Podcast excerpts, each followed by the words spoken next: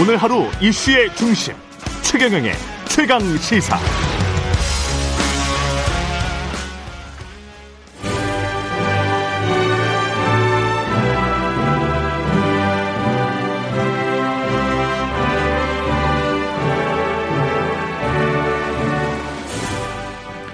네, 전국의 가장 뜨거운 현안을 여야 의원 두 분과 이야기 나눠보는 최고의 정치. 오늘도 여야 의원 두 분 나오셨습니다. 더불어민주당 진성준 의원님 나오셨습니다. 안녕하십니까? 네, 안녕하세요. 예, 국민의힘 성일정 의원님 나오셨습니다. 안녕하십니까? 네, 안녕하십니까? 네, 최경룡의 최강 시사 유튜브에 검색하시면 실시간 방송 보실 수 있습니다.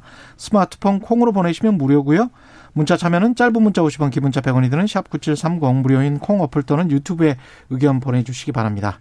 예, 오늘 스튜디오 들어오시기 전부터 그 휴게실에서 굉장히 좀 설전이 오고 가고 있는 것 같은데 방송에서는 가급적이면 좀 너무 너무 격하게 싸우시지는 마시고요. 예, 예, 다 뭐 나라와 국민을 위하는 마음에서 그러시는 되는 거니까 일단은 그.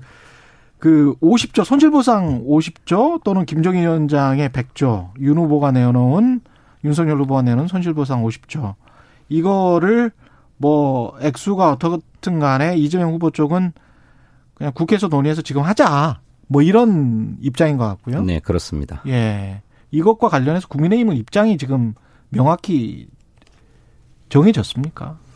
제가 볼 때는 이 손실 보상에 대한 음. 45%의 국민들이 지금 어, 나락으로 떨어진 거잖아요. 그럼요. 어, 예. 그렇기 때문에 이 분들에 대해서 우리가 아, 세- 어, 경제 활동을 할 수 있도록 음. 다시 이 회복을 시켜줘야 되겠다, 희망을 드려야 되겠다 이 이야기잖아요. 예. 이거를 선거 공약으로 내놓은 것이지요. 음. 그래서 선거라고 하는 것은 이런 과정을 통해서 국민의 동의를 받으면 새 정부가 이 국민들한테 희망을 드릴 수 있도록 하겠다라고 해서 이 공약으로 내놓은 겁니다. 음. 어, 후보께서도 100조를 얘기를 하셨어요. 윤 후보께서도 예. 50조에는 직접 지원과 50조에 대해서는 간접적인 금융 지원을 통해서 하겠다 이렇게 얘기를 하셨고 아, 그래 그렇게 해서 100조를 이야기했군요. 그렇습니다. 이미 예. 100조를 말씀을 드렸습니다. 음. 김종인 비대위원장께서 직접 지원하는 50조만 가지고 되겠느냐, 음. 좀더 100조까지는 생각을 해야 되겠다 이런 말씀을 하신 거죠. 예. 제가 여러 가지를 한번 지켜 이제 떠들어 봤습니다. 근데 천상 이제 예산의 지출 구조라든지 또 부족하면 국채를 발행할 수밖에 없을 텐데 이재명표 예산을 짠다 그러면서 6조 원에 이뤘었던 지역 화폐를 30조까지 늘려놨었거든요. 이번 이번에 늘렸단 말이지요. 예. 저또 뉴딜 같은 데야 또 한 30조가 있어요. 음. 그래서 이런 부분들을 또 음, 다른 예를 예를 들면 SOC 예산을 한 10%든 20%든 좀 그 다음 년으로 수년을 하면서 좀 땡겨 쓴다든지 여러 가지 방법을 하면은 어, 예산도 상당히 어, 구조 조정을 하면서 일정 부분 있을 수 있다라고 생각을 합니다. 그런데 의원님 그것을 언제 한다는 말씀입니까? 새 정부. 아니 네. 뭐새 정부에서 해야죠. 새 정부. 윤석열 후보가 50조 원 마련을 위해서 최대한 빠른 추경 편성이 필요하다 이렇게도 발언하지 않았습니까?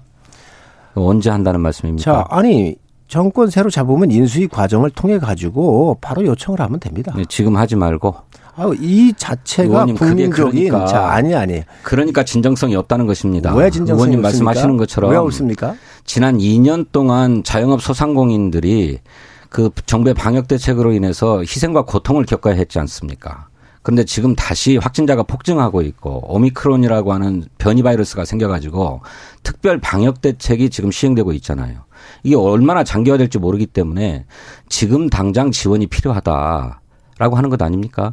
내년도 예산안에 이러저러한 어, 소상공인 자영업자 지원을 위한 예산이 편성됐지만 지금 이런 확진자 폭증 상황이나 장기화될 거다라고 하는 상황까지 감안되지 않, 않았지 않습니까? 그렇기 때문에 지금 시기에서 대규모 추경이 필요하다라고 하는 얘기들이 나오는 것 아닙니까? 그렇다면 새 정부가 출범하려면 5월 10일 날 출범하게 되는데 그때 추경 논의해가지고 언제 추경을 편성해서 지원하겠습니까? 앞으로 추경이 지원될 때까지 한 6개월 이상을 어떻게 버티라는 말씀입니까? 그러니 진정성이 없다는 겁니다. 이거는 저희들이 무슨 저작권 주장하지 않겠습니다.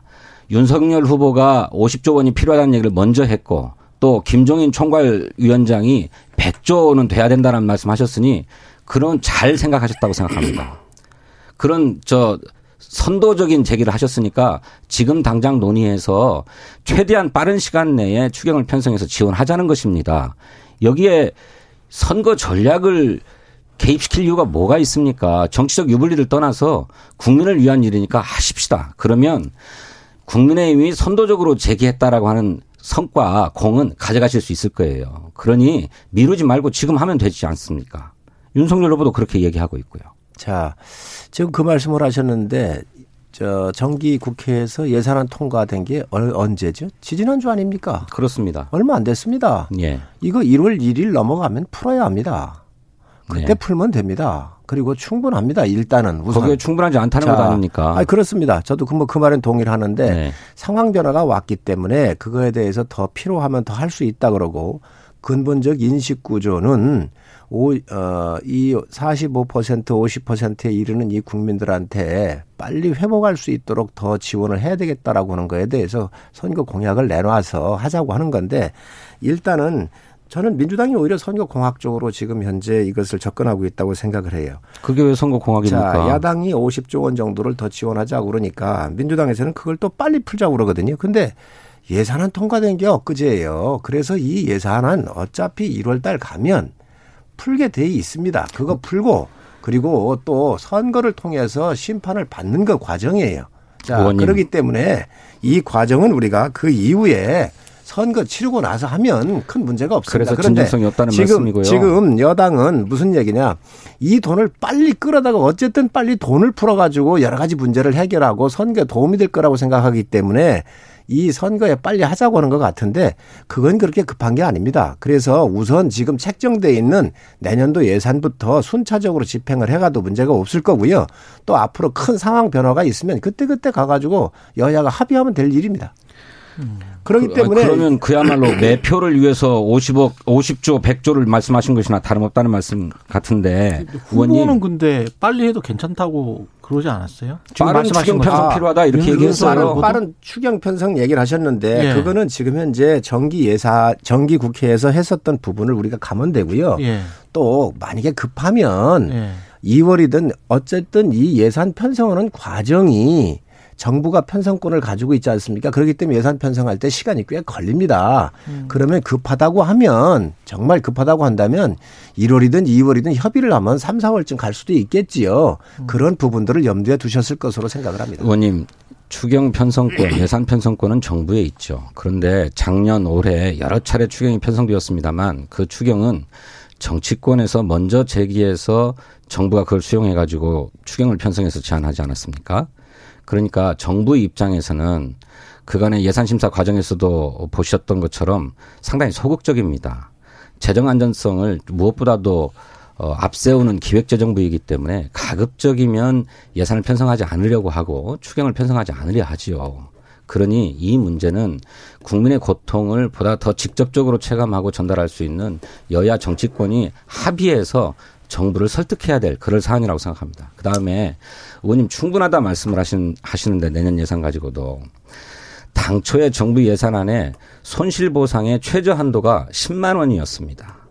10만 원이었어요. 예, 많이 고통받았는데 영업 손실을 보상해 주겠다고 하면서 최저 한도가 10만 원이었어요. 이거 너무 적다 해 가지고 여야가 합의해서 50만 원을 올렸습니다. 그런데 50만 원이면 충분합니까? 그렇지 않잖아요. 또 정부의 직접적인 행정명령으로 영업을 제한당했거나 영업시간을 제한할 수밖에 없었던 업종에 한해서만 보상이 이루어집니다.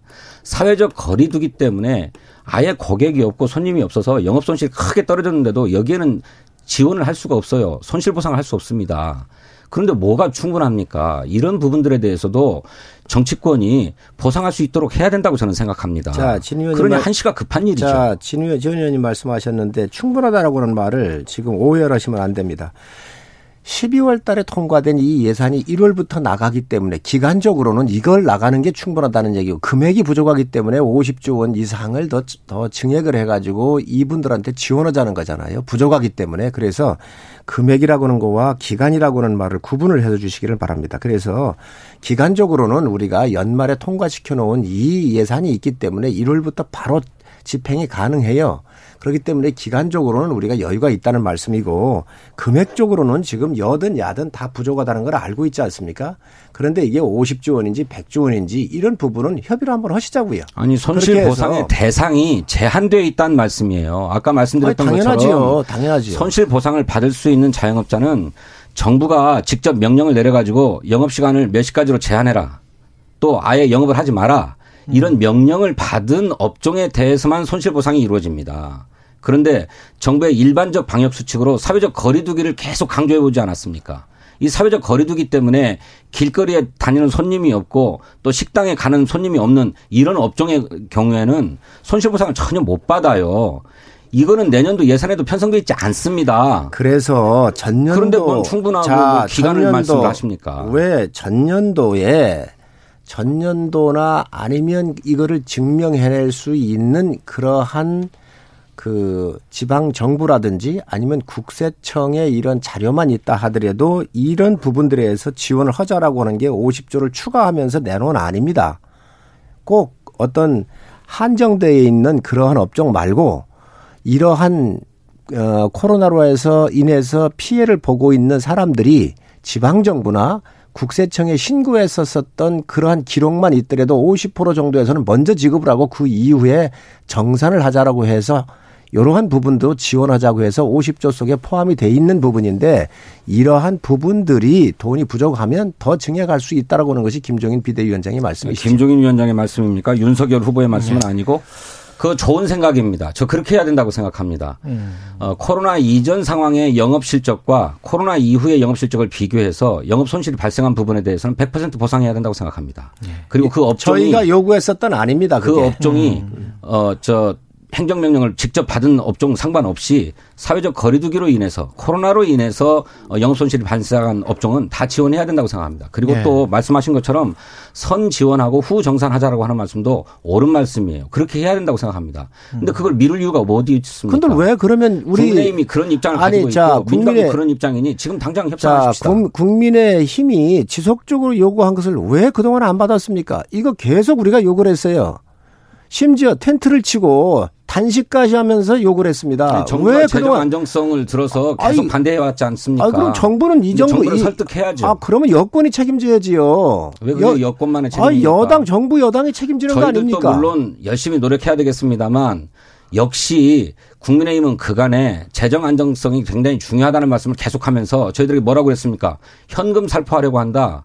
선거를 겨냥한 선심성 현금 살포다 이렇게 주장하지 아니, 않았습니까? 언제 야당 의견 들어 아니 잠깐만요, 진 의원님. 이제라도 합의해서 추진하시자고요. 자, 야당의 의견 언제 그렇게 존중했다고 알겠습니다. 지금 와서 그런 얘기를 하십니까? 아니, 않습니까? 우리 예, 우리 국민의힘에서는 국민의힘에서는 지금까지 네. 이러한 업종들에서 부족하니 음. 정말로 많이 지원하자는 얘기를 끊임없이 요구를 했습니다. 그런데 그걸 안 들은 게 정부 여당입니다. 지금 와가지고 우리 당이 50조를 비롯해 50조 정도 비롯해서 필요하면 더 추가해서 선거가 어, 선거를 통해서 국민의 동의를 받아가지고 지원하겠다고 그러니까 지금 써 와가지고 아 이거 빨리 주자라고 지금 저 민주당이 치고 나온 거예요.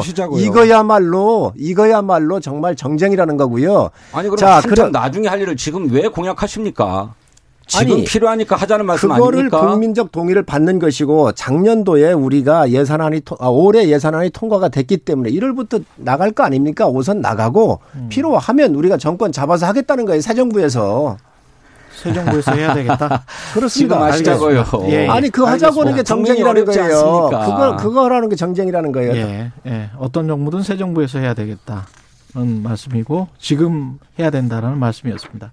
그 대구 경북 지역 순회 중인 이재명 민주당 후보 전두환 씨에 대해서 윤석열 후보랑 비슷한 이야기인 것 같은데요. 국민이 맡긴 총칼로 국민 생명 해치는 행위는 용서할 수 없는 중대 범죄지만 경제가 어, 제대로 움직일 수 있도록 한 건 성과가 맞다. 어, 이건 뭐 내놓은 안물 아니냐 이런 언론의 비판이 자연스럽게 나오는데 어떻게 보십니까? 윤석열 후보의 발언하고는 다른 얘기라고 저는 생각합니다만 음.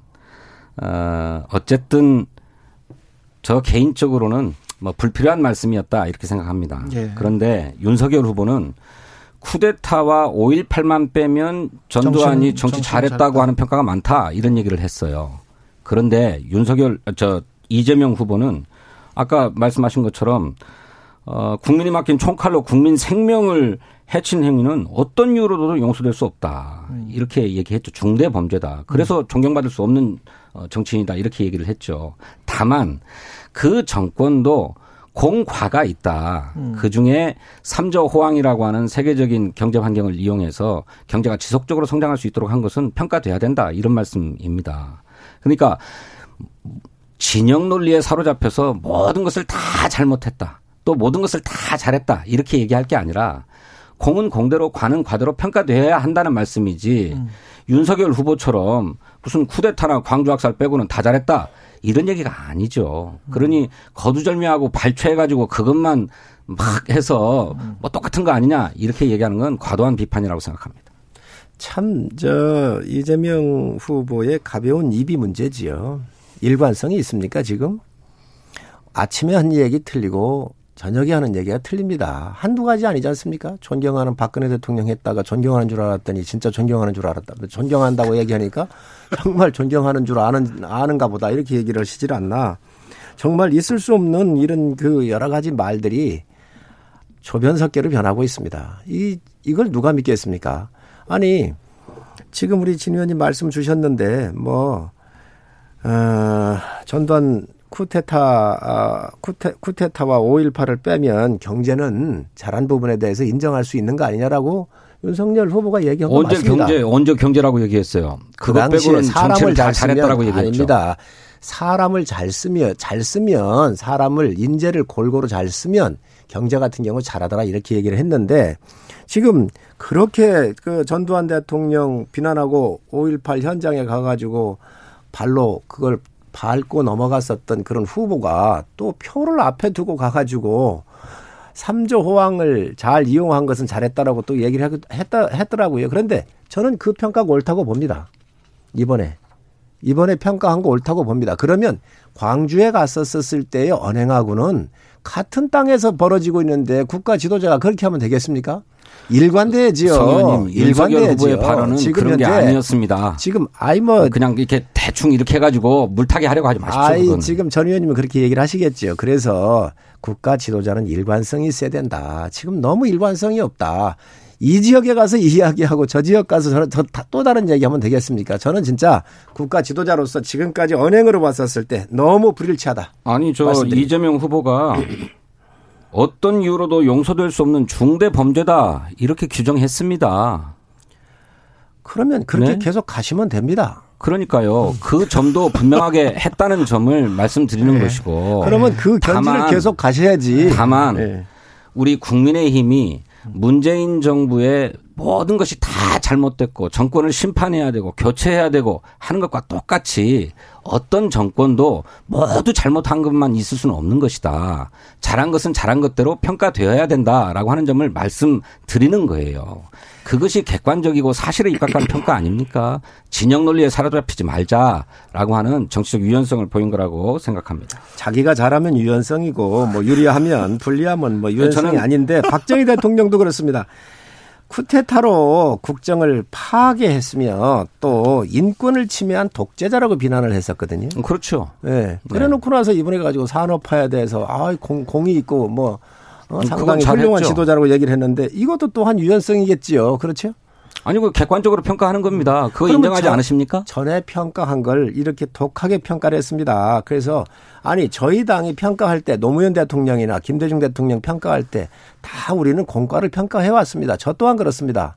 자 그런데 말씀이 너무 많으시니까 제가 미처 반론할 기회가 전혀 없어서 참 유감인데 지금까지 얘기 많이 했는데 뭘 그러십니까? 성 의원님 독하게 평가를 할 대목도 있고 또 좋게 평가할 대목도 있는 거죠. 문제는- 독하게 평가했으면 잘한 일도 독하게 평가해야 됩니까? 그런 건 아니질 않습니까? 문제는 문제는 일관성이 있어야 한다는 거예요. 어느 지역이든 일관성이 있어야죠. 자 그런데 그렇게 독하게 평가하면서 오던 사람이 이제 표 때문에 가가지고 거기에 가가지고는 그렇게 인권 침해한 독재라고 얘기했더니 아 산업화에 공이 있다.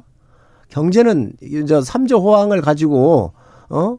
아, 저 경제를 잘 이끌었다. 이렇게 얘기하는 것이 과연 그러면 옛날에 그 비난할 때 양쪽 양비론적 측면에서 두 가지를 다 평가했어야 됩니다. 표를 앞에 놓고 지금에 와가지고 이러한 또 잘한 부분을 평가한다고 하면 어느 지도자가 되겠어요? 어떤 지도자가 되겠어요? 아니 독재자를 독재자라고 하는 것은 당연한 거고요. 그 독재자가 시행한 것 중에 잘한 정책은 잘한 정책대로 평가돼야 되죠. 노태우 정부도 마찬가지 아닙니까? 그러니까 물론 선거 상황이라고 하는 것이 있습니다. 그 선거를 당연히 염두에 뒀겠죠. 어떻게 염두에 두지 않겠습니까? 그렇지만 여기서 이재명 후보가 얘기하고자 하는 거는 합리적 핵심입니다.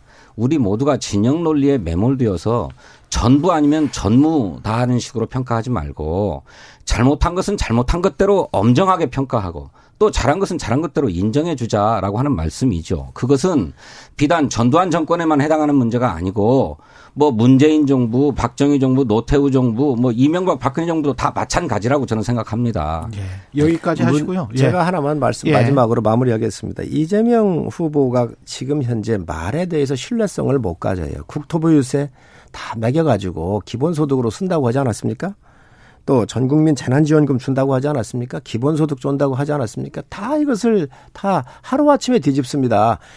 이 역사를 평가하는 것, 각 지도자를 평가하는 것 굉장히 중요합니다. 이재명 후보가 늘 뭐라고 하고 있습니까? 역사에 대한 통찰력이나 평가 이 부분에 대해 중 강조하지 않았습니까? 표를 앞에 두고 이 지역에 가가지고 옛날엔 그렇게 비난했던 지도자들을 지금 와가지고 표 앞에선 또 다른 평가를 한다고 그러면 문제가 있다고 하는 것이죠. 네, 네. 늦게나마 저는 그런 평가했다고 하는 것은 잘했다고 생각하는데 그게 자기 이득이 눈앞에 오니 평가하는 거 하고 이득하고 관련 없었을 때 평가했던 거하고 너무 틀리다. 네, 알겠습니다. 이득 앞에 놓고 나한테 유리한 평가만 하는 것이 과연 지도자가 맞는가. 이런 부분들이 앞으로 국가 운영을 할 때 문제가 있다고 보는 것이죠. 예, 알겠는데 우리 윤석열 후보는 그렇게 믿고 말고 할 얘기조차도 안 하고 있다는 거예요. 국정 현안이나 역사에 대한 어, 식견이나 어느 것 하나도 무슨 평가할래야 평가할 수 있는 근거가 전혀 없는 게 문제예요. 그런 얘기를 좀 해서 저 사람을 믿을 만한 사람인지 또는 못 믿을 사람인지 평가나 좀 할 수 있게끔 해 주십시오. 아, 지금 진 의원님께서 말씀하시는 것은 너무 감정적으로 얘기하시는 것 같다는 말씀을 드리고요. 우리 후보께서는 그런 평가 많이 하셨습니다. DJ 평가 상당히 후하게 하고 계십니다. 안 들으셨습니까? 아니, 정치 하시면서 그런 평가 안 들으십니까? 네. DJ 굉장히 높게 평가하시고 국민 통합했던 거 다 평가하셨습니다. 근데 왜 안 했다 그러십니까? 안 했으면 질문을 던지십시오. 평가만의 문제가 아니잖아요. 예. 전두환도 다 잘했다고 얘기했던 분이잖아요. 예. 아, 일일- 뭘 잘했다 그래요. 그왜 그렇게 얘기했습니까? 그것은? 아이고, 뭘, 예, 뭘 그렇게. 하네. 일일칠호님 평가는 국민이 하겠습니다. 의원님들 이렇게 말씀을 하셨고요. 양, 다주택자 양도소득세 완화 방안까지도 지금 이재명 후보가 생각을 하고 있나요? 당과 협의 중이라는 그런 이야기가 나오고 있고요. 어제 필요하지 않냐라고 예. 하는 말씀을 하셨죠. 1년 정도 한시적으로 유예하자. 예. 그래서 예. 어, 다주택자들이 야- 양도소득세가 무거워서 매물을 내놓을 수 없으니 예, 한시적으로 그것도 단계적으로 6개월 이내에 팔면 전액 면제, 뭐 그 뒤에 팔면 뭐, 뭐 2분의 1 면제, 4분의 1 면제 이런 방식으로 해서 다주택 1가구 1주택 전부 다 다주택자의 경우 다주택자의 경우 1가구 네, 1주택은 1가구 1주택은 뭐 많이 면제가 돼 있는데요. 마 이미 많이 면제가 돼 그것도 있으니까 그렇게 할 수 있을 것입니다. 어. 다주택자만이 아니라 그런데 에, 그것은 후보의 구상이고요. 이걸 예. 실제적으로 어떻게 할 것인가 하는 문제는 정책 라인에서 어, 검토할 것이라고 봅니다. 음. 저는 개인적으로는 에, 양도소득세를 완화하자고 하는 데에는 동의하지 않습니다. 음. 그럴 이유가 없다고 생각하고 예. 또 집을 팔아서 그만큼 소득을 많이 불로소득을 얻었으면 그에 상응하는 세금을 내야 된다. 그것이 조세정에 부합하는 일이다. 저는 그렇게 생각하는데 에, 이재명 후보는 현재 집값이 하향 안정세로 들어서고 있는 국면이니 음. 이런 것을 조금 더 어, 가속화시키자. 가속화시키기 위해서 매물을 많이- 매물을 유도해야 되는 게 아니냐 하는 생각을 갖고 계신 것 같습니다. 제가 볼 땐 늦었지만 다행이라고 생각을 합니다. 늦었지만 다행이다. 네. 예. 그, 그리고 이 부분은요. 저희 당에서 끊임없이 요구했던 사항입니다. 이거 안 받아들이고 계속해서 25번의 규제를 했던 거 아닙니까? 그래서 비교적 늦기는 했지만 그나마 음. 현장을 지금 보고 있구나라는 생각이 생각을 들고 이재명 후보가 양도세 이, 이, 이 부분은 양도세라고 하는 것은 공급하고 연관된 거잖아요. 갖고 네. 있는 사람들이 시장에 내놔야 물량이 늘어나기 때문에 음. 이 시장의 공급을 늘리는 일입니다. 아주 늦었지만 지금이라도 이 부분에 대해서 방향 전환한 것은 긍정적으로 봅니다. 그것은 왜 믿을 수 없는 입장이라고 얘기 안 하십니까? 일관성이 없는 얘기 아닙니까? 시장이라고 하는 것은 바로 그 이런 것들이 유연성이에요. 역사 네. 평가하고 사람들 평가하는 게 저 저 대통령 평가를 제대로 해야지. 이런 부분들이야말로 경제에서 시장에 맡기는 원리대로 갔기 때문에 이런 것들이 유연성이에요. 그 시장 유연성입니까? 우리 국민의힘은 양도소득세가 너무 무거우니 이걸 완화하자는 얘기를 했지 일시적으로 완화하자거나 일시적으로 유예하자고 주장하지 않았습니다. 그렇게 하지 않으셨습니까? 아닙니다. 아닙니다. 국민의힘도. 한시적이었어요? 자, 아니 국민의힘은 아니. 한시적이라고 얘기한 적 없습니다. 저희가 한시적으로 얘기한 적도 없고 네. 완전히 다 없애자고 한 적도 없습니다. 완화하자. 이러한 이러한 공급에 대해서 네. 늘리려고 한다고 한다면 음. 이 부분에 대해서 양도세가 낮춰져, 낮춰져야 물량이 나오겠다라고 얘기를 한 것이지 이 부분에 대해서 아니, 저희가. 한시적이라고 하는 제한 없이 양도소득세를 완화하자. 이게 너무 무겁다. 징벌적 과세다. 이렇게 주장해 오지 않았습니까? 언제 우리가 그렇게 주장을 했습니까? 얘기해왔죠. 아닙니다. 의원 한번 돌아보세요. 이 부분이 양도세라고 하는 것은 시장의 기능을 회복하기 위해서 갖고 있는 분들 편하게 좀 내려주자는 거지요. 그러니까 다 깎아주자는 말씀하셨잖아요. 아 이거 안 깎고 한시적으로 아니 한시적으로 하자는 말씀이 그러면은 아니었잖아요. 그러면은 저진 의원님은 이거 깎지 말고 그냥 계속 가자는 얘기입니까? 저는 개인적으로는 그래야 된다고 생각합니다. 그것이 조세 정의에 부합하는 거라고 생각합니다. 그런데 아까 말씀하셨던 것처럼 우리 후보는 우리 후보는 지금 집값이 하향 안정세로 접어들려고 하고 있으니 이걸 가속화시키기 위해서 매물을 유도하자라고 하는 탄력적 사고를 한다는 것입니다. 저는 당내에서 논의할 기회가 있으면 저는 반대 의견을 내겠습니다만 어, 이재명 후보의 판단이 옳을 수도 있죠. 하지만 이재명 후보의 그런 입장이 국민의힘 입장하고는 많이 다릅니다. 국민의힘은 그런 한시적인 제한이 없이 양도소득세가 너무 과하고 이것은 가진 사람들에 대한 징벌적 과세다. 그러니 이 징벌적 과세를 완화해야 된다, 없애야 된다 이렇게 주장해 오셨어요. 징벌적이라고 하는 그러니 말은 기본적으로는 다르십니다. 아닙니다. 징벌적이라고는 말은 무조건 세금으로 부동산 투기를 잡겠다라고 한 그 발상 자체가 시장을 무시한 거 알겠습니다. 아닙니까? 여기까지입니다. 예. 그런 최고의 정치 국민의힘. 성일정 의원 더불어민주당 진성준 의원이었습니다. 고맙습니다. KBS 1라디오 최경영의 최강시사 2부는 여기까지입니다. 3부에서 뵙겠습니다.